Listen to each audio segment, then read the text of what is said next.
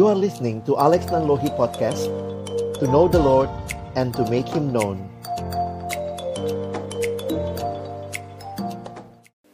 Kami datang dalam ucapan syukur sore hari ini. Terima kasih karena dalam rangkaian merayakan Paskah Kemenangan Kristus atas maut Kami pun juga ditantang untuk melihat gereja kami ya Tuhan. Melihat pelayanan pemuda bagi gereja karena itu kami berdoa kiranya Tuhan menolong ketika sama-sama kami akan mendengarkan setiap pemaparan dan juga dalam diskusi kami nanti.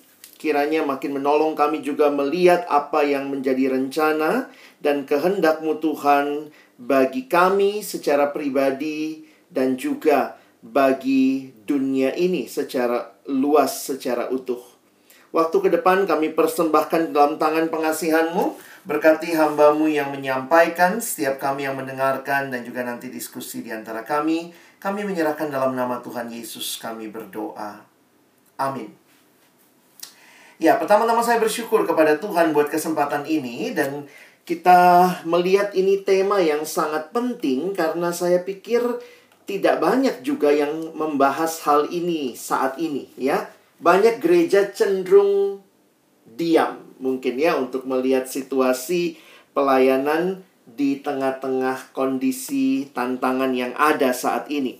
Nah, saya coba menyoroti nanti dua bagian. Saya pikir mungkin uh, banyak sekali aspek yang bisa dibahas, tapi nanti mungkin dalam tanya jawab kita bisa lebih mengeksplorasi bagian yang mungkin jadi pergumulan bagi teman-teman sekalian. Nah, saya mulai dengan ada satu kalimat yang mengatakan begini. Kalau saudara mau tahu apa wajah gereja 10-15 tahun ke depan, lihatlah persekutuan pemudanya. Mungkin untuk konteks GBKP, mau tahu kira-kira bagaimana wajah GBKP 10-15 tahun ke depan, lihat permatanya. Lihat anak-anak remajanya mungkin juga, atau bahkan juga lihat anak-anak sekolah minggunya. Ya, merekalah orang-orang yang akan secara khusus melanjutkan ya, pelayanan di dalam gereja. Nah, karena itu saya ingin mengajak kita melihat betapa pentingnya hal ini dari satu bagian firman yang mengingatkan kita, Amsal 22 ayat 6. Didiklah orang muda menurut jalan yang patut baginya. Maka pada masa tuanya pun ia tidak akan menyimpang daripada jalan itu. Menarik sekali, ketika bicara dalam kitab Amsal, maka betapa pentingnya orang muda dididik. Yang menarik lebih jauh lagi kalau teman-teman nanti mempelajari bahasa aslinya kata mendidik di sini kata didiklah itu tidak muncul dalam bentuk yang sekadar mengajar ya. Saya coba kutipkan bahasa Inggrisnya ini kalimatnya begini. Train up a child in a way he should go. Jadi ada proses yang meliputi nampaknya bukan hanya pengetahuan tetapi juga train ya. Not only teach but train. Di dalam train ada pengalaman ada experience ada teladan ada berjalan bersama. Jadi bagi saya menarik sekali untuk melihat bagaimana gereja harusnya juga berpikir serius tentang orang muda. Nah dalam kaitan ini, kalau kita tanya pentingnya pelayanan kaum muda ke depan, saya pikir sih jawabannya pasti penting ya. Nggak usahlah kita perdebatkan, sudah pasti penting. Tetapi saya ingin menyoroti dua tantangan yang saya gumulkan dan saya harap dari tantangan ini kita coba melihat bersama ke dalam gereja kita tentunya dan nanti kita bisa masuk dalam diskusi untuk mendiskusikan hal ini. Nah, ada satu realita yang terjadi juga, sadar atau tidak, saat ini di banyak gereja yang punya pelayanan kaum muda. Makanya tadi saya bilang ya, sebenarnya teman-teman cukup terbuka membahasnya. Banyak gereja yang diam akan hal ini. Contohnya apa? Beberapa gereja sudah makin kehilangan orang muda. Dan sedihnya, baik orang muda yang mundur dari gereja karena mungkin lebih tertarik dengan bukan kekristenan, misalnya mereka jadi orang-orang yang dengan uh, berpikir ya saya free thinker, saya ateis itu makin banyak juga seperti itu dan itu dulu mungkin kita dengarnya oh di luar negeri. Sekarang tuh realitanya banyak juga di Indonesia yang seperti itu. Jadi ada beberapa gereja khususnya di kota besar mulai juga menghadapi tantangan tentang orang muda yang keluar dari gereja. Dan ini salah satu masalahnya, nah mungkin saya nggak tahu apakah di GPKP terjadi atau tidak, adalah karena gereja nampaknya tidak menjawab pertanyaan anak muda. Gereja tidak menjawab pertanyaan anak muda. Karena itu ada beberapa teman di dalam pelayanan sekarang dengan yang disebut sebagai apologetika, pelayanan untuk memberikan pertanggungjawaban terhadap iman Kristen. Nah, itu sedang banyak ya dan banyak anak muda yang tertarik dengan pelayanan apologetika karena melihat bahwa iman Kristen itu relevan kok dengan pergumulan hidup. Sementara beberapa gereja yang kehilangan anak muda, salah satunya karena anak muda dibilangnya nggak boleh bertanya. Kira-kira begitu ya. Sudahlah, iman itu percaya saja. Kalau dia tanya, kenapa Tuhan begini begitu, langsung dibilang, wah ini anak kurang punya iman. Sehingga beberapa orang muda, khususnya kalau kita lihat mungkin di negara-negara yang maju, yang mungkin makin rasional, makin tidak menerima penjelasan percaya saja. Nah, itu akhirnya beberapa orang mudanya mundur dari gereja, ketika gereja tidak menjawab pertanyaan mereka. Nah, tapi di sisi lain, saya pikir juga tantangannya adalah orang mudanya mundur dari gerejanya, pindah ke gereja orang. Wah, lebih enak di gereja sana gitu ya. Musiknya lebih bagus. Wah, di sana ruas suasana ruangannya lebih nyaman dan dan sering kali ini jadi tantangan yang sekali lagi banyak gereja yang diam padahal orangnya udah sebagian pindah misalnya ya. Atau uh, karena tradisi, ini karena tradisi ya, jadi hari minggunya nggak ibadah di gereja. Gereja setempat, gereja lokal ya. Hari minggunya pergi gereja ke tempat orang lain.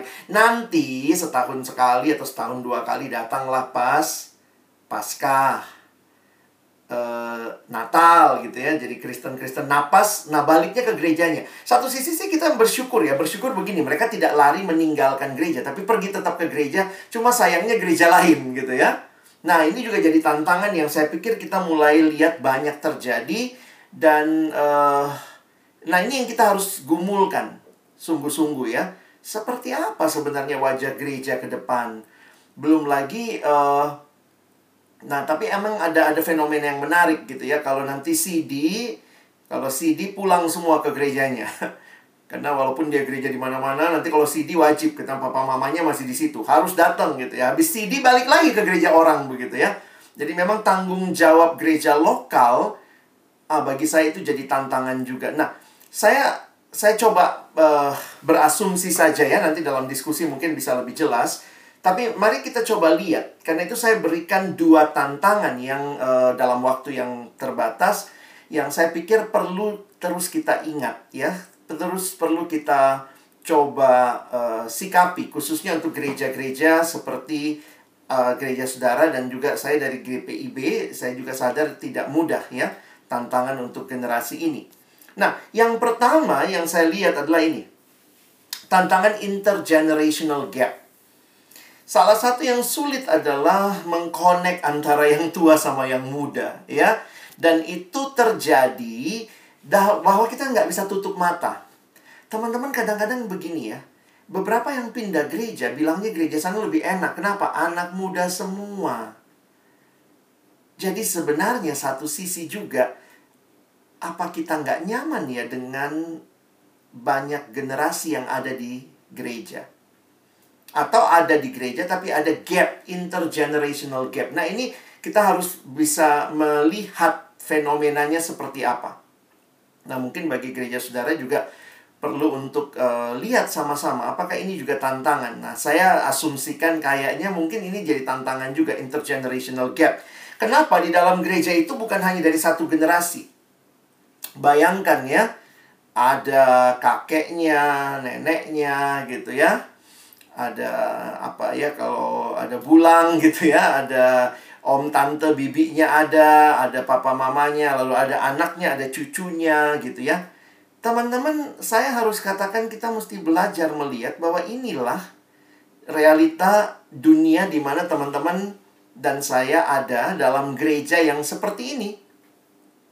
Ada generasi yang tua dengan keunikan mereka, khususnya orang-orang yang dulu mungkin berjuang untuk hidup, ketemu dengan generasi yang lebih muda, sekarang sampai ada generasi Z dan Alpha. Nah, udah habis hurufnya ya, X, Y, Z, bingung lagi apa nih. Makanya disebut sekarang Alpha ya. Nah, ini situasi yang tidak mudah. Kenapa saya katakan tidak mudah? Kalau teman-teman perhatikan bahwa setiap generasi dengan keunikannya ada di dalam gereja.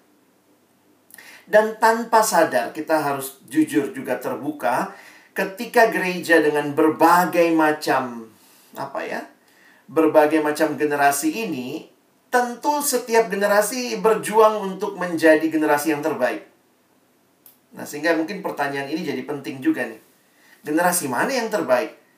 Sedihnya yang tua merasa yang muda kurang baik. Biasanya gitu ya. Ayolah, yang muda harus begini-begini. Yang tua merasa uh, yang muda kurang baik. Yang muda merasa nggak didengarkan.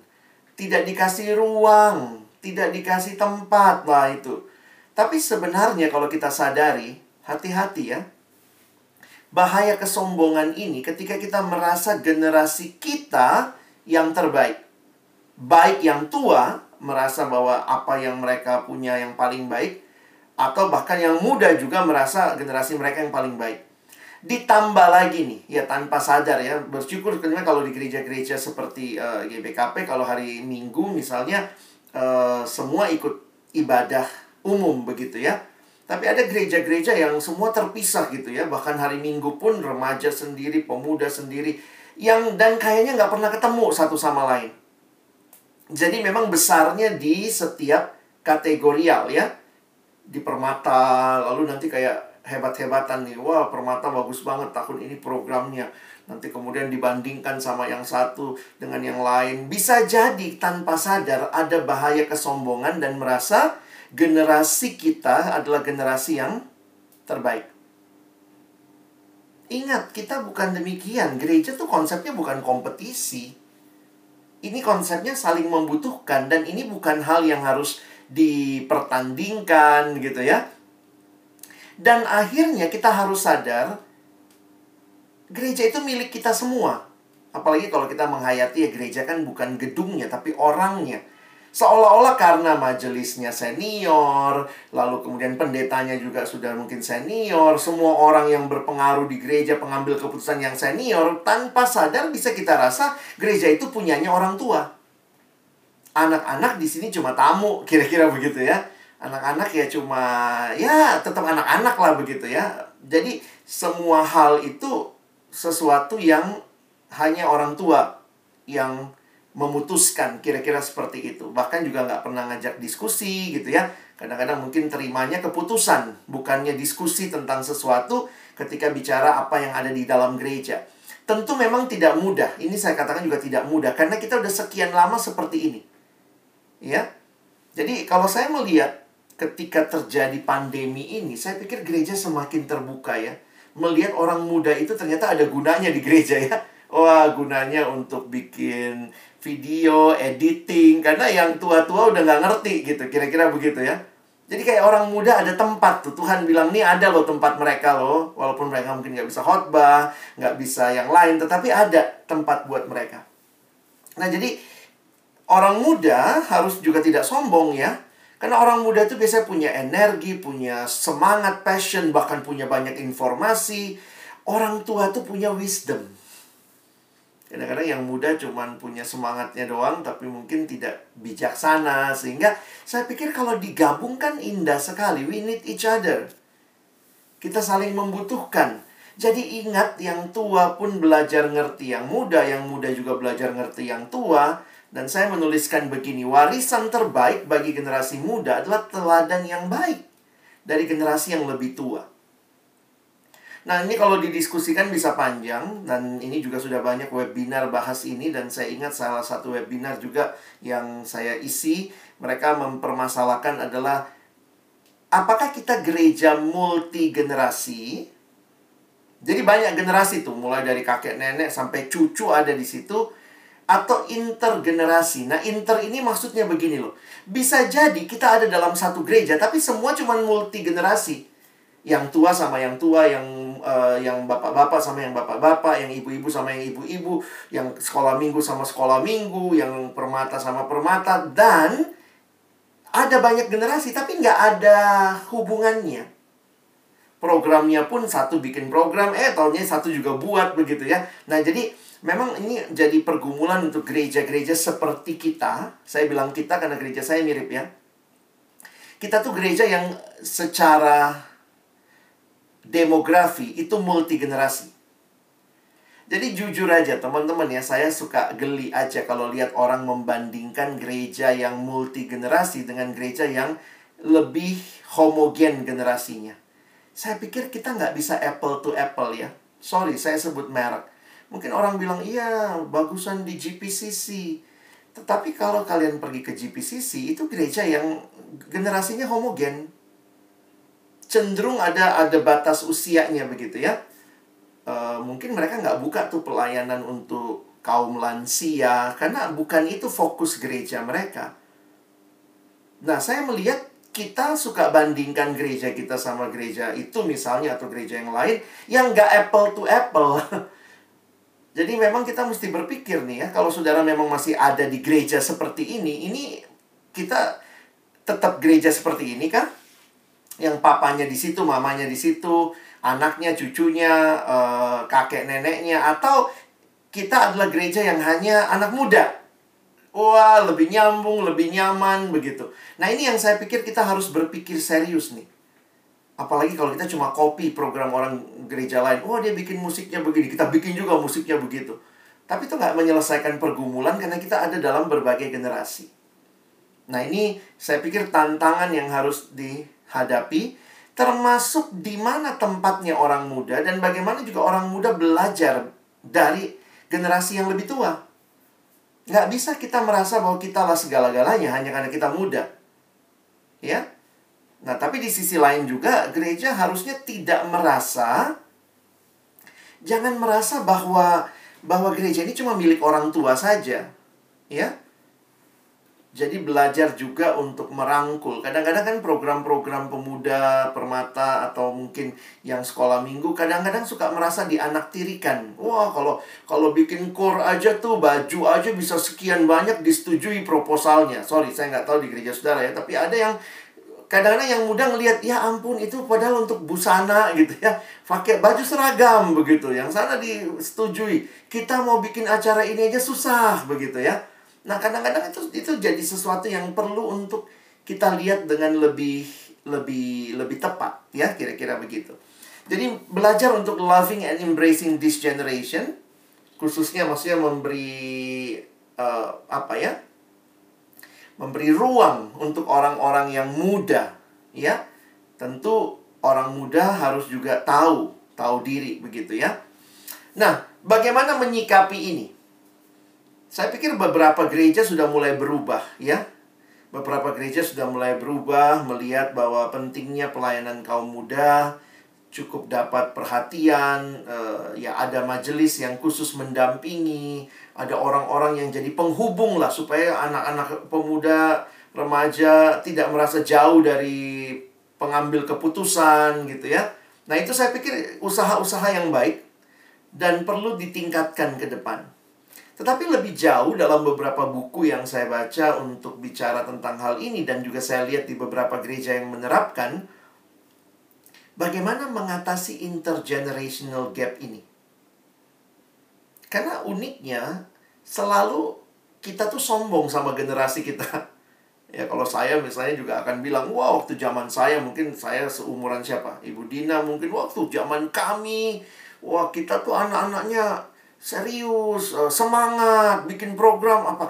Tapi kalau anak yang baru dengar, oh itu zaman kamu begitu ya. Jadi sering kali kita juga harus melihat waktu kita menceritakan zaman kita, apa yang kita sedang sampaikan. Apakah tanpa sadar kita menyampaikan saya lebih baik dari kamu? Atau ayo saya tolong kamu untuk jadi lebih baik. Nah kadang-kadang kan maksudnya nggak nyampe. Makanya orang tua sama anak di banyak generasi ya generasi saudara, setiap generasi itu tantangannya. Yang tua ngomong ke yang muda tuh nggak sama bahasanya. Jadi orang tua bisa merasa gimana ya? Uh, ini sesuatu yang penting buat buat kami begitu. Nah, jadi ini ini jadi pergumulan. Nah, satu buku yang saya baca mungkin saya lewati sedikit ya. Nah, ini. Uh, ini buku ditulis oleh pendeta Grant Skeldon. Ini pendeta anak muda sebelah kanan itu ya. mungkin uh, tatoan begitu ya. Uh, dia pendeta anak muda di Amerika. Dia baru umur 30-an dan dia menulis buku Passion Generation. Dia sebenarnya menulis buku ini untuk menghubungkan generasi yang tua dan generasi yang muda. Jadi dia sendiri merasakan ya bagaimana dia mau jadi jembatan karena pengalaman dia. Jadi buku ini ada dua bagian di dalamnya ya, bagian untuk orang tua, bagian untuk orang muda. Jadi kalau dia ngomong ke yang tua, dia bicara mewakili anak muda. Kalau dia ngomong ke yang muda, dia bicara mewakili orang tua. Jadi menarik sekali buku ini ya, sudah diterjemahkan dengan judul Generasi Penuh Hasrat. Nah, dia bilang begini, sebenarnya mengatasi intergenerational gap, gereja harus berpikir serius tentang, nah ini, pemuridan. Saya juga pikir teman-teman uh, mesti berpikir serius ya. Uh, the church doesn't have a millennial problem. Nah, dia punya asumsi gereja tuh nggak punya masalah milenial, tetapi masalah utamanya adalah pemuridan. Maksud dia begini. Setiap generasi kan datang lagi. Habis milenial nanti ada lagi Gen Z. Habis itu datang lagi generasi Alpha. Setiap kali gereja ngelihat orang muda di gereja selalu ini masalah. Ini masalah. Anaknya kurang ini, kurang itu, kurang ini, kurang itu. Nah, dia mengatakan begini. Sebenarnya yang paling penting adalah adanya pemuridan. Yang masalah adalah pemuridan, discipleship. Maksudnya apa? Dia banyak jelasin hal itu dalam bukunya. Dia bilang, apakah generasi yang lebih tua mau memberi diri mementor yang muda? Nah itu sederhananya kalimatnya dia ya. Apakah memang di dalam gereja terjadi tuh sambung rasa yang tua dan yang muda dan bagaimana yang tua memimpin yang muda jadi kadang-kadang kita bilang anak sekarang nggak tahu aturan ayo yang tua deketin muridkan mereka bertemu secara rutin belajar Alkitab sama-sama bawa mereka masuk dalam hidup kita supaya mereka bisa ngelihat yang mana sih yang namanya hormat. Jadi dia mengatakan setiap nanti habis ini ada lagi generasi baru masuk kita bilang masalah lagi, masalah lagi. We need to disciple them. Jadi saya melihat ya, mungkin ini jadi pergumulan bagi saudara, silakan dipikirkan lebih lanjut. Pentingnya pelayanan pemuda di gereja di masa kini dan masa depan, pikirin juga soal pemuridan. Beberapa orang ketika ada yang mendampingi ya, sekarang ini kan generasi yang kayak babysitting generation, saya tidak setuju dengan babysitting generation dalam arti negatif. Justru kita harus menolong generasi ini. Ini generasi yang sangat banyak potensinya loh. Bisa ini, bisa itu. Kan kalau generasi saya, kita aja baru kenal teknologi. Zaman saya baru mulai, saya masih ingat kuliah masih pakai mesin ketik. Berubah mulai, saya bikin skripsinya sudah mulai pakai uh, komputer. Kita ke warnet gitu ya malam-malam ke rental dulu namanya rental komputer ya. Kita ketik di situ. Dulunya pakai mesin ketik tuh. Saya masih ngalamin tuh dari mesin ketik ke ke komputer. Jadi dibanding generasi sekarang yang begitu gampang begitu adaptif sama teknologi. Nah saya berpikir bagaimana pemuridan ini harus terjadi? Dan dia mengkaitkan pemuridan dengan mentoring yang lebih pribadi sebenarnya dia bilang kalau kalian lihat di Alkitab, Yesus itu memuridkan, dia panggil murid-muridnya. Come and follow me. Jadi murid-murid bisa lihat teladan. Ini teladan yang hidup. Nah, sementara dia mengkritisi berbagai uh, church events, kegiatan di gereja itu, come and listen to me. Ayo datang, dengerin ya. Ini ada ada ceramah, ada apa begitu ya atau juga yang sifatnya mentorship, come and meet with me. Tapi sebenarnya pemuridan itu lebih dalam karena kita bagi hidup, bukan cuma bagi bagi bahan. Kadang-kadang kan ada orang bilang kita bikin kelompok kecil di gereja, tapi yang terjadi cuma bagi bahan. Nah, betul ada bahannya, tapi ini sedikit lebih jauh lagi seperti Yesus come and follow me. Nah, ini yang saya pikir belajarlah kita juga pikirkan untuk pelayanan kaum muda ke depan. Uh, saya pikir ini solusi yang kembali lagi ke Alkitab ya. Yesus itu kan hidup dengan murid-muridnya. Jadi memang ada hidup yang dibagikan. Nah, ini mungkin jadi pemikiran buat uh, teman-teman sekalian. Jadi memang di buku ini ada beberapa kartun yang menarik ya. Misalnya dia ngomong gini, If you are not discipling anyone, will you please refrain from criticizing the next generation? Sebenarnya dia bilang ini ke yang tua ya. Yang tua tuh kadang bilang, kenapa ini ya? Permata nggak gini, nggak gitu, nggak gini, nggak gini. Tapi pertanyaannya, kamu ngapain ke kami? Ngobrol aja nggak pernah, pendekatan aja enggak, tahu masalah kami aja kagak. Kira-kira begitu ya. Nah, di sisi yang lain dia bilang sama yang muda, belajarlah buka diri untuk dibimbing sama yang lebih tua. Jangan sotoy juga karena mentang-mentang saya yang generasi saya nih. Dia bilang, kamu mau nggak dibimbing? Jadi jangan cuma minta yang tua ngerti kamu, tapi kamu mau nggak ngerti yang tua? Nah, jadi ini juga jadi pergumulan nih ya dalam gereja.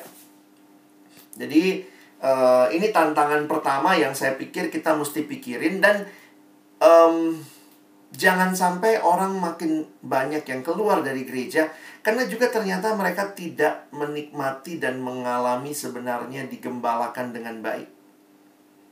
Sementara saya lihat juga beberapa orang yang pergi ke gereja anak muda, salah satu kekuatan mereka adalah adanya kelompok-kelompok kecil. Ada kelompok dengan hadirnya mentor. Ya, kita terbuka saja kalau kalian ke JPCC, kalian tahu mereka punya date jadi oh orang ikut date di sini, date di sana. Apa sih konsepnya? Sebenarnya konsepnya kelompok kecil kan, kelompok pemuridan. Bahwa hidup rohanimu tuh ada yang mementor seminggu sekali ketemu, tapi dia doain kamu, dia akan berjalan bersama kamu, ada masalah kamu bisa cerita sama dia. Itu kan sebenarnya polanya Tuhan Yesus. Nah, di dalam gereja-gereja seperti kita yang tradisi ini, sering kali saking banyaknya kegiatan tapi kegiatannya bukan pemuridan secara khusus. Kegiatannya kor, nyanyi, apa ya. Bukannya itu nggak penting, tetapi hati-hati kita tidak menangkap jiwanya, kita hanya mengembangkan talentanya. Jadi sebenarnya dua-duanya penting ya. Nah untuk generasi muda saya lihat uh, kita nggak bisa tutup mata. Yang ke sana kenapa? Ada yang merhatiin kalau dia punya pergumulan dia tinggal cerita. Ya gue mau ketemu sama pemimpin date gue nih jadi kalau saya sebut merek di sini karena saya juga belajar ya, lihat apa sih yang mereka lakukan. Ini yang Tuhan Yesus lakukan sebenarnya. Sementara gereja tradisi kita sibuk bangun struktur ya, kita sibuk bangun uh, kepanitiaan, kepengurusan, sibuk rapat, di rapat kadang-kadang berantem-berantem dikit. Tapi kemudian nanti tahu-tahu satu mental, nggak mau datang lagi, sampai tahun depan nggak datang. Kadang-kadang jadi kita nggak punya uh, relasi yang dalam. Nah, tentu tidak semua gereja seperti itu. Ada beberapa gereja yang ada pendamping-pendamping yang benar-benar peduli sama pemuda dan remaja yang mereka layani. Saya masuk tantangan kedua ya. Saya cuma dua tantangan hari ini, jadi yang terakhir. Sorry ya. Yang kedua ini adalah tantangan tentang konsep gereja yang lebih utuh saya berpikir juga bahwa apa yang salah ya? Kenapa orang banyak yang nggak punya pemahaman gereja lokal? Gereja itu cuma yang penting dia datang ke sana. Kayak orang lagi belanja gitu teman-teman. Gereja itu adalah uh, saya mau beli apa nih? Ih, di gereja ini enak loh saya dapat apa. Jadi sebenarnya kita berpikir apa yang saya dapat. Dan itu sesuatu yang nyaman dan nikmat ya dan beberapa orang tuh jadi pengunjung tetap di gereja tertentu karena dapatnya apa? Saya dapat firmannya, aduh indah banget. Waduh, pendetanya kalau ngomong bagus banget gitu ya. Wah, menyentuh ke jiwa. Tapi sekali lagi bukannya itu se se se sama sekali salah. Tentu kita mau dapat sesuatu dong datang ke gereja, tetapi kalau kita hanya berpikir dapat sesuatu, hati-hati kita jadi konsumerisme ke gereja itu kayak konsumen beli sesuatu gitu ya. Dan sedihnya adalah kalau barangnya jelek kita tinggal. Itulah cirinya konsumen ya. Apalagi sekarang kan bisa kasih tanggapan ya. E, apa kalau beli barang ada review. Tolong kasih reviewnya. Jadi reviewnya ah barangnya jelek jangan gitu ya. Tapi kan kalau kita bicara gereja harusnya nggak bisa begitu. Nah satu kutipan yang menarik bilangnya gini We are spiritual contributors. Contributors, not spiritual consumers. Kadang-kadang tanpa sadar kita itu di dalam relasi dengan gereja. Kita pikir hanya, khususnya orang muda ya, saya harus katakan khususnya orang muda. uh, perlu dapat konsep gereja yang lebih utuh. Gereja itu bukan cuma saya dapat apa. Jadi banyak orang dengan alasan saya ke gerejaku tapi nggak dapat apa-apa kak. Ya udah saya pergi ke gereja lain. Kenapa? Ya saya nggak bertumbuh, saya nggak bertumbuh, saya nggak dapat apa-apa. Nah sehingga saya melihat hati-hati kalau ternyata di balik kalimat itu spiritnya adalah spirit saya harus dipuaskan. Saya ini konsumen. Saya harus dapat sesuatu. Sementara gereja bukan hanya saya dapat sesuatu. Salah satu caranya bertumbuh bukan hanya kamu dapat sesuatu untuk kerohanianmu, tetapi juga bagaimana kamu berperan berkontribusi di dalam yang namanya jemaat. Saya angkat dua ayat saja hari ini. Pertama, ya, ini Ibrani 10, kita lihat dua ayat, ayat 24 dan 25. Di dalam Ibrani 10 ini, penulis kitab Ibrani menasehatkan ya, dan marilah kita saling memperhatikan supaya kita saling mendorong dalam kasih dan dalam pekerjaan baik. Janganlah kita menjauhkan diri dari pertemuan-pertemuan ibadah kita seperti dibiasakan oleh beberapa orang, tetapi marilah kita saling menasehati dan semakin giat melakukannya menjelang hari Tuhan yang mendekat. Nah, saya mau soroti dua ayat ini dengan cepat, teman-teman bisa lihat ya. Yang pertama, ayat 24 saya garis uh, saya uh, buat warna merah. Kata memperhatikan. Apa yang menarik dari kata memperhatikan ini? Di dalam bahasa aslinya, ya. Nih kalau kalian ngerti Yunani ya, ini terjemahannya kata numen itu punya pengertian begini. We should think. Jadi arti khususnya bukan cuma memperhatikan, tetapi mikirin, kira-kira gitu. To consider thoughtfully. Jadi makanya di dalam terjemahan Alkitab bahasa Inggris itu ada Alkitab NIV, ESV ya, itu menggunakan kata consider.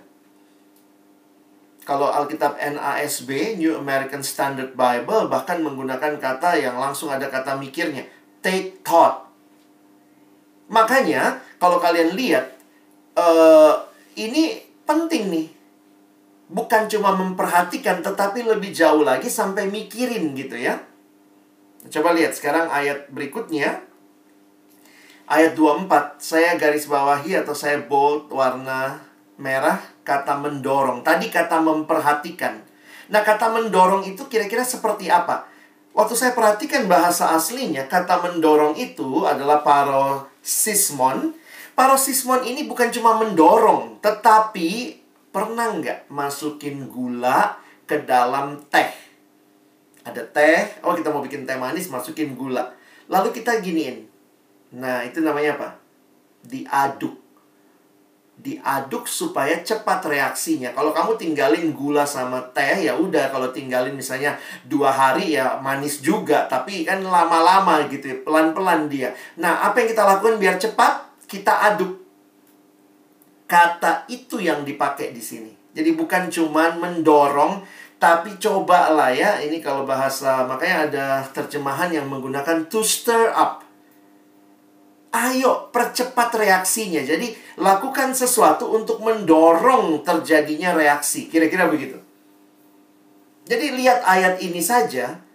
Konsep gereja yang dimaksudkan di dalam ayat ini. Marilah kita saling memperhatikan. Berarti bukan cuma perhatiin, pikirin. Ayo, think. Dan yang kedua, bukan hanya sekadar mendorong, tapi ayo percepat reaksi itu. Dalam arti benar-benar terlibat. Makanya kalau pakai Alkitab ESV, English Standard Version, nah ini kira-kira terjemahannya. And let us consider how to stir up one another to love and good works. Itu ayat 24-nya.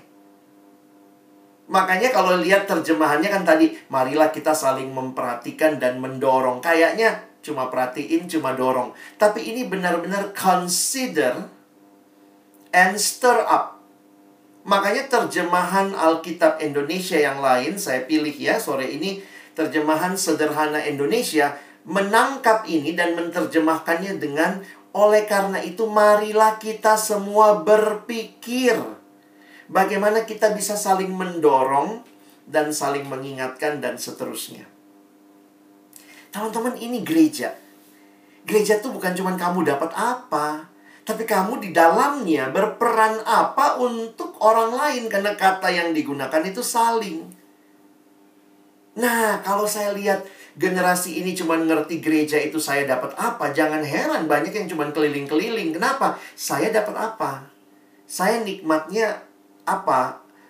Betul, kamu perlu dapat sesuatu, tetapi Tuhan mendewasakan kerohanian kita bukan cuma dengan mendapat sesuatu, tetapi dengan belajar memikirkan orang lain, belajar untuk uh, berkontribusi, mendorong, mempercepat reaksi apa yang bisa saya lakukan sehingga ini menunjukkan tidak mungkin terjadi kalau kita cuma jalan-jalan.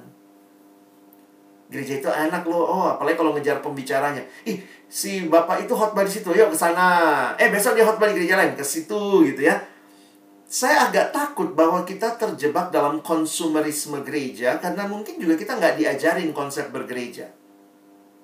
Jadi kita butuh dapat konsep bergereja yang lebih utuh, yang di dalamnya kita tahu bahwa ini bagian di mana kita terlibat satu sama lain. Dan uh, ini generasi yang katanya nggak suka komitmen ya, dan itu kelihatan dengan ya udah saya yang penting saya dapat apa di mana saja yang penting saya bertumbuh sehingga kita melihat kemanusiaan itu seperti itu. Padahal Alkitab jelas sekali. Alkitab bicara kemanusiaan yang sejati itu bukan kemanusiaan dalam kesendirian ya. Coba lihat ini ya. Kalau perhatikan kalimat-kalimat uh, ayat 25. Jangan kita menjauhkan diri dari pertemuan ibadah kita seperti dibiasakan oleh beberapa orang, tapi marilah kita saling menasehati dan semakin giat melakukannya menjelang hari Tuhan yang mendekat. Menasehati juga itu dipakai kata ini ya. Para kolentes, nah ini mirip seperti uh, mendampingi ya. Masih ingat Roh Kudus disebut para kletos. Aku akan mengutus uh, seorang uh, pribadi yang mendampingi kamu. Jadi menguatkan, menasehati begitu ya. Nah, makanya kalau kita perhatikan dalam terjemahan sederhana Indonesia, jangan kita menjadi malas berkumpul bersama dalam persekutuan kita seperti yang sudah menjadi kebiasaan dari sebagian orang dari kita. Sebaliknya, marilah kita saling mendorong untuk tetap rajin berkumpul dan lebih rajin lagi. Karena kita menyadari bahwa hari kedatangan Kristus semakin dekat. Dunia makin egois, tapi ingat, bukan itu rancangan Allah. Jadi kalau kita ngikutin dunia yang makin egois, yang penting saya dapat apa, saya takutnya kita juga nggak dapat kepuasan. Karena kepuasan kita kalau kita mengikuti apa yang Allah rencanakan buat kita. Emangnya apa rencana Allah buat kita? Ini salah satunya. Tidak baik kalau manusia itu seorang diri saja.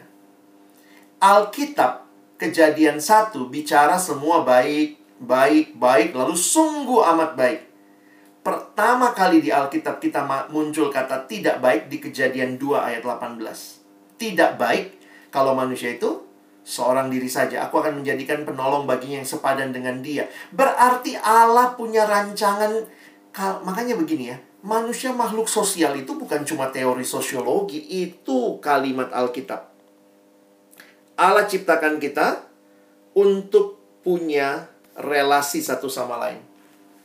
Jadi saya kutip begini ya, Allah menghendaki manusia untuk saling mengasihi itu udah pasti rencana Allah. Makanya sebagaimana ditulis oleh John Stott ya, sebagaimana ikan dibuat untuk air, umat manusia dibuat untuk kasih, untuk mengasihi Allah dan mengasihi sesama kita. Jadi kalau kita mengerti konsep penciptaan diri kita, kita mengerti konsep Tuhan kenapa masukin kita ke gereja, dan kenapa harus gereja lokal? Karena Tuhan mau kita benar-benar berinteraksi. Gereja itu bukan cuman sekadar sebuah seremoni selesai pulang. Harusnya terjadi nih interaksi.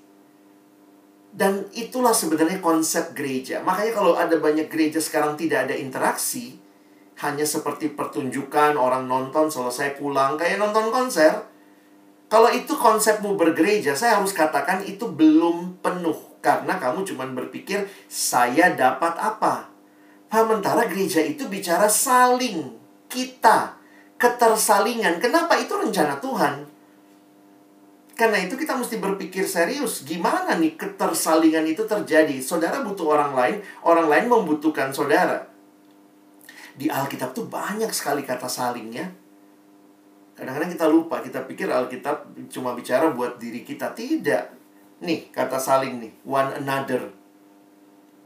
Menerima satu dengan yang lain, care for one another. Saudara nggak bisa care dengan satu sama lain dalam gereja 4000 orang Makanya kayak GPCC pun harus bikin date. Kalau enggak, gimana caranya hari Minggu memperhatikan begitu ribuan orang yang datang? Ada kelompok-kelompok untuk memastikan ini terjadi. Care one another, carry each other burden, saling ngaku dosa, saling mendoakan, saling melayani, saling mengasihi. Ini gereja. Nah, kurang banyak. Nih nanti PA sendiri ya. one anothering nih banyak banget di Alkitab. Menunjukkan bahwa memang betul kita tidak diciptakan untuk sendirian. Kita butuh konsep yang lebih utuh tentang gereja, gereja lokal. Dan kalimat dari Eugene Peterson, seorang teolog berkata, kita adalah sebuah komunitas. Kita tidak pernah hidup sendiri dan bagi diri sendiri. Kita dilahirkan di dalam komunitas, kita tinggal di dalam komunitas, kita meninggal di dalam komunitas. Natur manusia bukanlah hidup menyendiri. Mungkin saudara akan nanya, wah gimana itu ya? Manusia hidup bersama, wah bisa perang gitu ya. Tapi itulah realita bahwa memang tidak ada gereja yang sempurna. Nggak ada ya. Saya pikir ini konsep gereja yang harus saudara paham juga. Kadang-kadang kalau ada orang pindah gereja suka bilang, kenapa kau pindah ke sana gitu ya. Apa kalau alasannya cuma musiknya, apanya gitu ya tapi kadang-kadang ada yang alasannya gitu. Saya kecewa sama di sini nih. Orangnya munafik-munafik. saya bilang ya udahlah, gabunglah sini tambah satu orang munafik gitu ya. Yang kita mau diubahkan. Kadang-kadang kita berharap gereja yang sempurna, tapi nggak ada gereja yang sempurna. Maksudnya apa? Tuhan sedang mengizinkan di dalam gereja yang tidak sempurna, kita dibentuk oleh Dia sampai nanti Dia datang kedua kali dan akan menyempurnakan segala sesuatu. You will never find a perfect church. Saudara nggak pernah ketemu gereja yang perfect. Jadi kalau pindah cuman karena kecewa dengan ini, kecewa sama itu, waduh, kayaknya nggak nggak banget gitu ya. Karena kalaupun ada katanya ya ini, kalaupun ada gereja yang sempurna, kalau saudara ketemu nih, wih itu gereja sempurna. Maka begitu saudara daftar dan masuk ke dalamnya, langsung gereja itu jadi nggak sempurna. Gara-gara siapa? Gara-gara kehadiranmu ya. Karena selama kita yang manusia berdosa ini walaupun sudah ditebus ada dalam gereja tidak sempurna di dalamnya makanya gitu ya konflik dalam gereja gimana dong? Itu yang Tuhan bilang ayo pakai semua yang sudah aku ajarkan. Saling mengampuni. Saling menasehati. Saling mengaku dosa. Ternyata pertumbuhan kita itu bukanlah dalam zona nyaman saya bertumbuh kalau rajin dengar YouTube khotbah aja khotbah pendeta ini pendeta itu semua pendeta saya nonton di YouTube saya dengar podcastnya wah saya bertumbuh. Bertumbuh itu butuh tempat praktek dan Tuhan kasih tempat prakteknya di gereja. Yuk belajar mengasihi yang real. Jangan cuma jago wah pendeta itu khotbahnya bagus saya catat semua. Tapi nggak mau memberi diri terlibat bertemu. Besi menajamkan besi manusia menajamkan sesamanya saya pikir konsep gereja perlu ditegaskan bagi kaum muda supaya juga jelas. Gereja bukan sekadar konsumsi. We are spiritual contributors. Saya datang supaya saya juga dipakai Tuhan membangun orang lain dan Tuhan pakai orang lain juga membangun saya. Dan kalau demikian, ada kalimat kecil di bawah yang menarik. The church does not exist for us maksudnya juga bukan hanya buat kita ya kalau perlu saya tambah kata hanya di situ. We are the church and we exist for the world. Jadi kalau kita saja di antara orang-orang percaya saja tidak belajar untuk berkontribusi bagaimana lagi kita mengerti panggilan gereja jadi berkat di dalam dunia? Kiranya pembahasan ini akan menolong teman-teman punya wawasan tentang Bagaimana pentingnya pelayanan pemuda yang secara khusus ya menolong para pemuda punya konsep yang utuh ya tentang apa itu gereja bagaimana bergereja dan juga terlibat di dalamnya dan secara khusus juga selalu ada generasi yang berbeda. Kita perlu waspada untuk melihat potensi ini supaya tidak jadi konflik tapi jadi menikmati satu sama lain. Jadi mungkin itu yang bisa saya sampaikan hari ini. Silakan dalam waktu selanjutnya kita bisa masuk dalam tanya jawab. Terima kasih Tuhan Yesus memberkati. Oke, terima kasih Pak Pendeta atas materinya. Aku lanjut share screen lagi ya. Iya.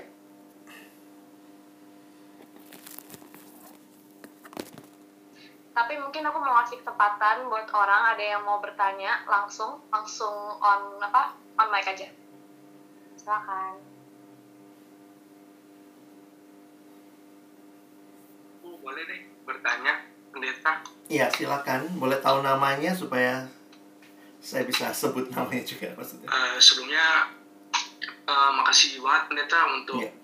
yang disampaikan sangat bisa jadi pertimbangan dan bisa di eh, bisa dilakukan di kemudian hari tapi mungkin ada pertanyaan jadi sering kali kita kurang bersemangat nih untuk melayani nah jadi bagaimana cara meningkatkan semangat tersebut untuk melayani di gereja ini Hmm. Oke, terima kasih. Ujar. Iya. Tadi namanya siapa? Adel ya? Adel atau Vincent panggilannya? Iya, thank you pertanyaannya. Masalah Oke, semangat. terima kasih Bang untuk pendeta bisa langsung dijawab kali ya. Oke ya, thank you. Pertanyaannya bagi bagus sekali ya. Ini jadi pergumulan dari banyak orang juga yang ada dalam gereja. Saya harus ingatkan begini ya, semangat itu datangnya dari mana? Saya selalu ingatkan bahwa semangat itu sebenarnya dari Tuhan. Ini kita sedang melayani pelayanan yang adalah miliknya Tuhan. Jadi sebenarnya semangat yang paling dasar harusnya kita minta dan alami dari Tuhan kadang-kadang ada yang me- merasa semangat karena eh, ya bisa juga kan lagi ngejar cewek. Ya ini baru apa nih pas nih ya satu panitia gitu. Jadi semangat deh. Tapi kan semangat kita bukan se- semata-mata dari hal-hal yang seperti itu. Kita perlu untuk menikmati semangat ketika kita tahu bahwa ini apa yang Tuhan mau kita lakukan.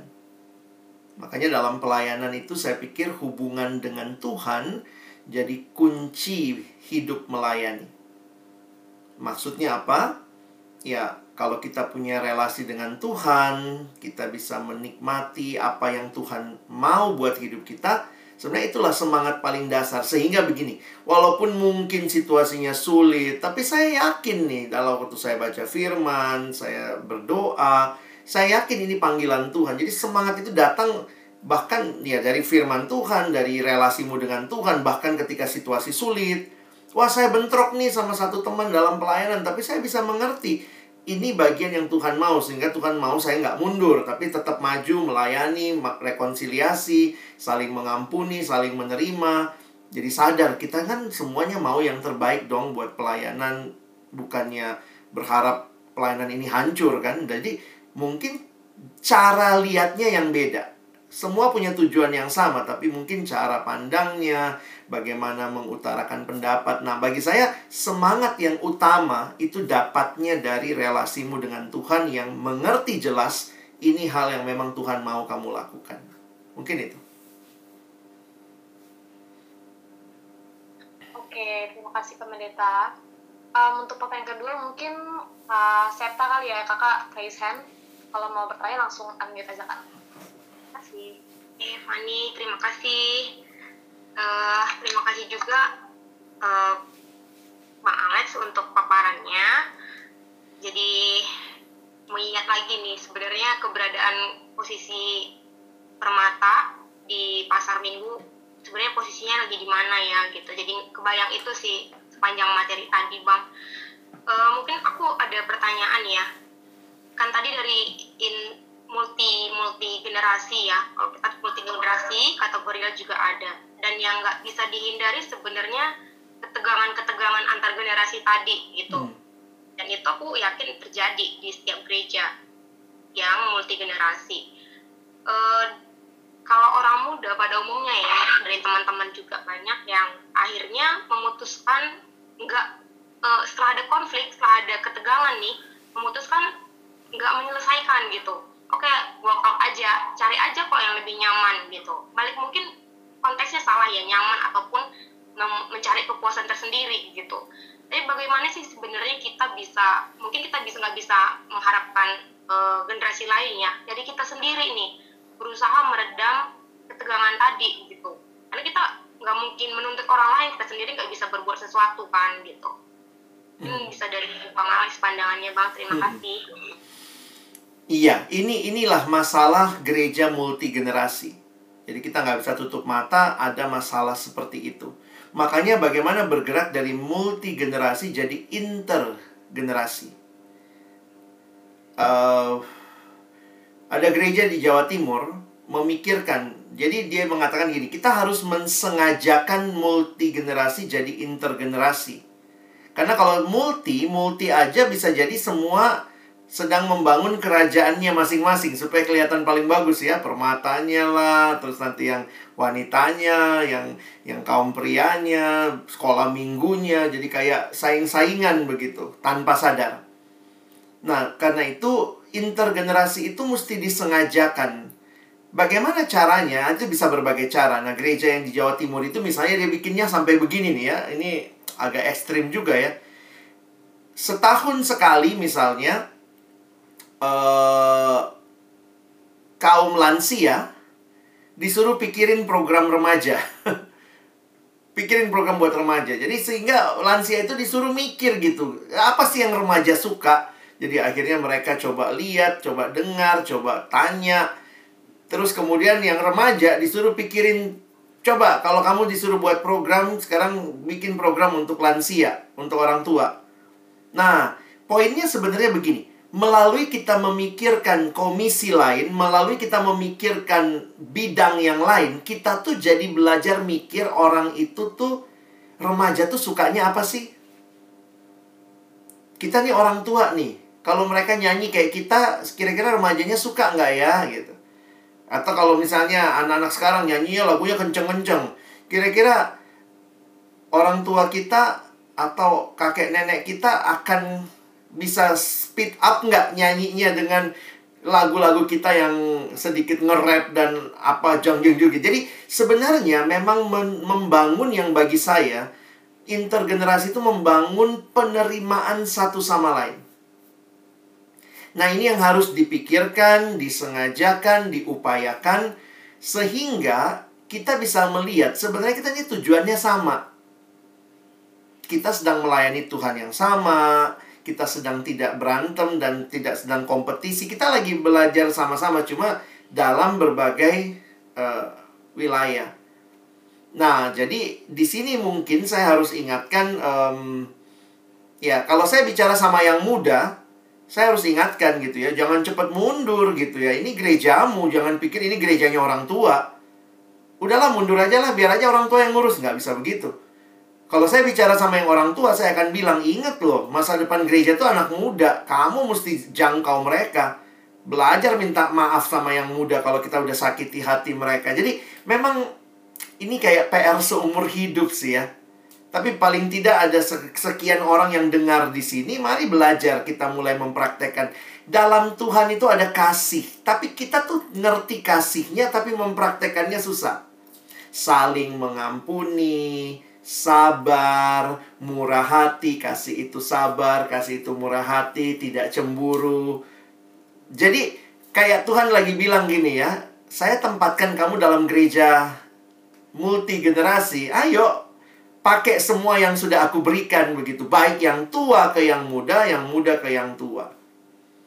Nah itu, sorry, mungkin saya nggak bisa berikan jawaban khusus karena teman-teman yang harus gumulkan dalam konteks gereja kalian ya gimana jangan cepat-cepat mundur gitu ya.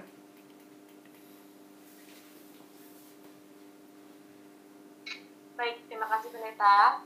Terima kasih juga untuk Kaseta dan tadi ada Bang Adiart yang udah bertanya. Sekarang aku ada dua pertanyaan dari kolom chat. Pertanyaan pertama dari Bang Mada Mada Barus Izin bertanya Pak Pendeta, bagaimana cara membuat gereja menjadi komunitas untuk kaum muda agar kaum muda semangat melayani Tuhan? bisa dijawab Terima kasih. Iya. Sebenarnya yang saya katakan tadi juga sudah banyak prinsipnya ya di situ ya. Em, mari melayani bersama. Jadi menjadi komunitas kaum muda semangat melayani Tuhan itu ketika em, Nah ini ini pergumulan juga ya. Bagaimana gereja sebenarnya bisa punya ibadah yang mu- multi generasi atau ibadah intergenerasi. Em, di satu gereja sebulan sekali itu gerejanya semua digabung. Sekolah minggu, ya karena orang tua kan pasti datang hari minggu ya. Tapi semua digabung. Ada sekolah minggu, ada anak muda, remaja, pemuda, semua digabung jadi satu kebaktian. Nah, ada yang menyebutnya itu ibadah multi generasi atau ibadah intergenerasi. Kenapa penting seperti itu? Supaya semua merasakan ini adalah gereja kita. Jadi memang bagaimana membangun spirit itu, nah biasanya eh, saya di gereja kami pernah seperti itu ya. Jadi eh, setiap sebulan sekali itu ditiadakan sekolah minggu apa semua nggak ada gitu ya. Semua masuk dalam semua di ruang ibadah. Nah memang ya namanya begitu ya anak-anak ribut segala macam. Tapi maksudnya gini, inilah kita. Inilah kita bersama. Jadi kebaktian multi generasi ini, intergenerasi ini juga misalnya bulan ini yang mimpin pemuda. Permatanya yang mimpin, siapin musiknya, pakai musiknya ala pemuda misalnya. Mau pakai band diizinkan mungkin dengan eh, lagu-lagu yang baik, lagu-lagu yang bisa dinyanyikan oleh semua generasi. Jadi waktu mereka misalnya main band, mereka juga ingat, waduh ada bulangku duduk di situ, dari mana dia nyanyi lagu. Mesti jadi mengembangkan empati. Nanti kadang ada anak sekolah minggu yang melayani. Jadi ini secara sederhana sebenarnya membangun komunitas yang melayani itu juga jangan cuma di dalam komisi kita, tapi belajarlah melihat lebih luas. Nah, untuk membangun komunitas yang secara khusus kaum muda, ya saya sih mendorongnya coba bentuk kelompok-kelompok pemuridan di mana orang bisa share. Kalau kita cuma bicara ya, eh, yang datang 50 orang gitu. Ya 50 orang yang tidak disentuh hidupnya hanya ikut acara, ya ya bukannya nggak bagus ya Tuhan pasti bisa bicara lewat acara besar tetapi bagaimana kita memperhatikan semangat itu datang ketika setiap orang merasa dirinya terlibat kalau saya datang acara kadang-kadang saya pikir oh yang berperan hari ini siapa oh eh, pembicara terus eh, singernya atau siapa tadi eh, Fanny jadi apanya jadi song leadernya moderatornya oh ada pengurus. Oh, jadi oh ini acaranya pengurus gitu. Tapi kalau kita misalnya menjadikan ini sebagai jadi kita membangun perasaan kepemilikan. Karena itu kontribusi jadi penting. Misalnya kontribusi mesti pikirin tuh kontribusinya apa. Eh salah satu teman misalnya gini, semua jemaat adalah seksi publikasi. Jadi dia dia kirimin tolong ya publikasi ini dia japri satu-satu. Jadi bagi saya juga perlu untuk coba cari cara membangun perasaan kepemilikan karena salah satu yang caranya Tuhan membangun kita juga menurut saya dari situ. Gitu ya. Oke baik, Mas Pendeta. Mungkin ada satu pertanyaan terakhir ya buat Ya. kita yang jawab kali ini dari Rea Medina Jendika Ginting. Mau nanya Pak Pendeta, banyak juga anak muda enggan memulai pelayanan yang disebabkan merasa insecure untuk bergabung melayani Tuhan. Bagaimanakah cara yang tepat bagi gereja untuk mengajak anak-anak muda yang merasa insecure atau tidak percaya diri untuk melayani? Iya. Makasih ya, ini juga banyak. Jadi situasinya memang tidak jauh beda. Begitu rasa insecure cenderung menarik diri, insecure cenderung menarik diri. Nah, itu yang kadang-kadang saya pikir eh, cobalah berpikir serius menjangkau mereka bukan hanya dengan tawaran melayani. Jadi eh, ya itu memang jadi penting ya untuk kita bangun sama-sama. Kadang-kadang di gereja ini orang aktif di gereja itu karena dia terlibat pelayanan. Dan gereja itu hanya tanpa sadar milik orang yang melayani. Jadi insecure seperti ini mungkin banget. Kalau saya lihat salah satu caranya adalah pendekatan pribadi lah. Kalau mau pakai istilah pendekatan pribadi boleh, mau pakai kata pemuridan. Tapi poinnya adalah jangan hanya mengajak orang dari sisi kita punya program nih, kegiatan, ayo terlibat. Tetapi sebenarnya apa yang kita lakukan sebelum itu untuk membangun relasi dengan dia yang bukan pelayanan. Jangan hanya bangun relasi karena mau suruh dia melayani. Tetapi kalau misalnya kita sudah jadi teman buat dia atau mungkin apa pakai bahasa teman doa, teman sharing, maka waktu kita ajak pelayanan dia lebih secure ada kita paling enggak.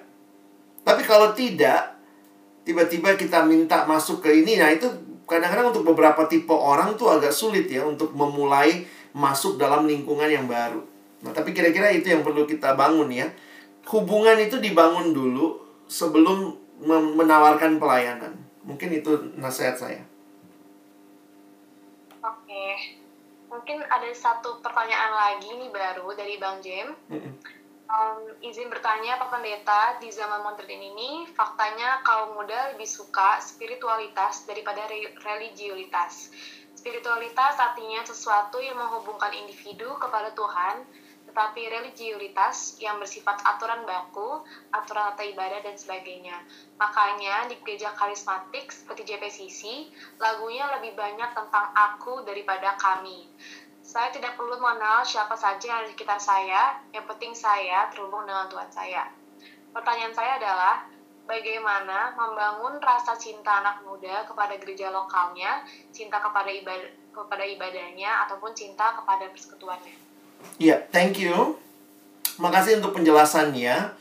Saya memang melihat itu fenomena yang ada, ya. Ini bukan hanya di Kristen, tapi di semua agama, khususnya dari kaum kaum milenial yang uh, risih sama religiusitas. Jadi religiusitas dalam agama yang baku, ada bentuk yang baku, uh, itu di, ditolak. Tapi dalam batas tertentu bagi saya, kalau kita pelajari sejarah, sebenarnya uh, religiusitas yang baik itu lahir dari spiritualitas yang dalam. Jadi itu itu apa? Saling terkoneksi. Jadi bagi saya mungkin buat kita orang-orang Kristen jangan juga terperangkap karena gini loh, yang kita buang kalau kita bicara spiritualitas spiritualitas pribadi kita bilang nggak suka religiusitasnya, tapi sebenarnya semua bentuk spiritualitas itu ada membangun sebuah religiusitas secara tidak langsung. Awal-awalnya kesannya kayak free, tetapi lama-lama kan akan dibangun tuh ritualnya. Dan ritualnya itu mau tidak mau akan jadi satu bentuk religiusitas yang baru sih. Jadi kalau saya lihat uh, apa ya, itu itu itu bukan hal yang terlalu harus dipisahkan karena kecenderungannya nanti akan membangun juga dalam hal seperti itu ya. Nah, jadi kalau ditanya bagaimana membangun rasa cinta anak muda kepada gereja lokalnya, ada banyak hal pendekatan yang bisa dilakukan. Membangun rasa cinta itu kan perlu kenal. Tak kenal maka tak sayang. Nah, poinnya adalah kita kenal nggak? Nah, pengenalan ini nih, channel-channel pengenalan ya, melibatkan orang. Nah, ini yang saya lihat kadang-kadang balik lagi tuh, kita ngelibatin orang, kita anggap dia cinta kalau dia jadi panitia, jadi apa. Jadi padahal banyak loh orang yang cinta dengan gereja kita, tapi mungkin dia cintanya tidak seperti teman yang jadi panitia, datang dan terlibat. Jadi cara ngukurnya itu mesti punya relasi kenal, berelasi, membangun rasa sayang. Jadi memang ada tahapnya sih. Nah, dan tetap mesti ingat ya mungkin perlu juga kali ya belajar sejarah ya, sejarah gereja kita. Kalau saya saya begini juga ya, mungkin ini kalau kalian tanya lebih realnya begini. Saya juga dari gereja seperti teman-teman GPIB ya. Dan saya masa-masa remajanya itu banyak exposure dari gereja-gereja yang karismatik. Nah, ketika saya lalui itu semua, saya benar, saya nikmati itu ya. Saya merasa saya bertumbuh, dapat firman yang kayaknya jelek banget. Kalau pendeta saya bawain kok ngantuk banget gitu ya. Jadi kadang itu jadi perbandingan kan sadar nggak sadar ya. Nah tapi di satu perjalanan saya kemudian belajar sejarah gereja saya. Nah itu kalau saya ditolong sama itu. Lalu waktu belajar sejarah gereja saya jadi sadar gitu ya. Kok saya saya tanpa tanpa sadar mulai menghakimi ya kesannya lebih ada Tuhan di gereja sana dibanding gereja saya yang sangat religius, aturannya doa pun sampai ditulis, nggak ada spontanitas, misalnya gitu ya. Nah, tapi dari situ saya jadi sadar, kalau Tuhan ada di sini, berarti saya bisa bertumbuh di sini dong. Jadi ini masalah sikap hati saya. Ketimbang saya bilang di sana lebih ada Tuhan, roh kudusnya lebih banyak, di gereja saya nggak ada roh kudusnya. Jadi pengalaman saya belajar sejarah, saya menyadari itu. Yang kedua, saya jadi sadar gitu, kenapa Tuhan lahirkan saya di gereja saya? Dan saya bergumul waktu itu, banyak teman gereja saya pindah ke gereja orang lain. Jadi saya cuma berpikir sederhana begini, kalau nggak ada gereja yang sempurna, saya cari ke sana, pasti nanti saya ketemu juga nggak sempurnanya. Jadi dalam pengalaman my spiritual journey, saya dapat tuh cinta kepada gereja saya dalam perenungan ya kayak dengar khotbah. Terus saya mikir gini, kalau semua pindah ke gereja sana, nanti siapa yang bangun gereja saya? Nah, kesadaran itu terus kemudian saya dapat pendampingan, ada kakak yang dekat, lalu kemudian dia libatkan saya dalam pelayanan, pelan-pelan tuh. Jadi cinta tuh dibangun lewat waktu. Nah, tapi apa yang menjadi titik mulanya ya saya pikir sih Tuhan bisa pakai apa saja. Kalau saya kan Tuhan pakai sejarah, Tuhan pakai kesadaran saya untuk melihat kenapa saya lahirnya sebagai anak GPIB ya. Saya dari lahir GPIB. Kebetulan nggak? Kalau nggak kebetulan berarti gimana? Lalu kemudian muncul tuh keinginan untuk menolong adik-adik teman-teman GPIB lainnya kenal Tuhan. Jadi akhirnya saya melihat Tuhan memang panggil saya ada di gereja ini. Itu semangat saya. Jadi saya dapatnya semua dari dari hal yang realnya sih begitu ya. Jadi mungkin sekalian pertanyaan terakhir ini ya. Saran konkret dan simpel untuk menengahi kesenjangan antara pemuda, orang tua bagaimana? Salah satu men me menjembatani adalah ngobrol, sambung rasa. Saya di gereja kan pelayanan remaja. Remaja sama orang tua tuh kayak anjing sama kucing gitu ya. Berantem mulu gitu. Nah, kami pembimbing remaja, saya pembimbing remaja, kita dengan anak remaja itu satu tahun ada tiga kali ketemu dengan orang tuanya. Jadi kami bikin pertemuan, kami pembimbing, remajanya, dan orang tuanya. Jadi kita bilang uh, temu ini ya, meet and greet, pertemuan dengan orang tua. Jadi kadang kami memang merancang untuk anak-anak coba ngomong apa yang kamu inginkan. Memang nggak nggak anaknya langsung ya. Kita misalnya suruh mereka tulis, kita bikin daftar, terus kemudian anak bacain ke orang tua. Kami perlunya ini, ini, ini. Oh, orang tua juga bilang, kami maunya ini, ini, ini. Jadi kami mencoba menjembatani komunikasi itu. Jadi ketika kami lakukan itu sekitar sudah 3-4 tahun ini, ya bukannya berarti nggak ada masalah anak orang tua, tapi paling tidak orang tua bisa lebih ngerti anak maunya apa, anak bisa lebih ngerti orang tua maunya apa. Saya beberapa kali bawakan sesinya, saya bilang gitu ya, coba kalau kamu jadi orang tua. Nah, coba nih, semua anak remaja, kamu yang jadi orang tua ya, karena saya pisahin, anak remaja duduk di kanan, orang tua duduk di kiri. Kalau kamu jadi orang tua, lalu anakmu pulang telat. Ah, kan kita belum punya anak, Kak. Bayangkan, kamu jadi orang tua, anakmu pulang telat. Kamu akan ngomong apa ke anakmu? Coba, apa idenya? Dari mana kamu? Apa ya? Jadi mereka ternyata belajar jadi orang tua dan bisa ngerti. Iya ya, orang tua tuh khawatir kok kalau saya pulang malam. Kira-kira begitu. Terus orang tua, coba kalau bapak ibu jadi anak, apa jawabannya? Kalau dibilang, kenapa pulang telat? Mau bilang apa? Belajar sama temen. Nah, jadi kadang-kadang kita pertemukan tuh. Melalui berbagai cara. Nah, saya nggak tahu nih ya. Jadi, kalau bikin kegiatan bersama, bagus juga sih panitia bersama. Cuma bagi saya, kalau bicara sambung rasanya langsung di kegiatan, takutnya agak lompat stepnya. Jadi memang ini mesti dibangun nih, saling mendengar, saling ngobrol gitu ya. Lalu mungkin mulai masukkan dalam panitia ada yang tua, ada yang muda. Mulai jadi makin merasa bagian yang utuh. Ya mungkin itu kali ya kalau hal-hal konkret ya. Ini proses ya, nggak ada yang cepat. Thank you.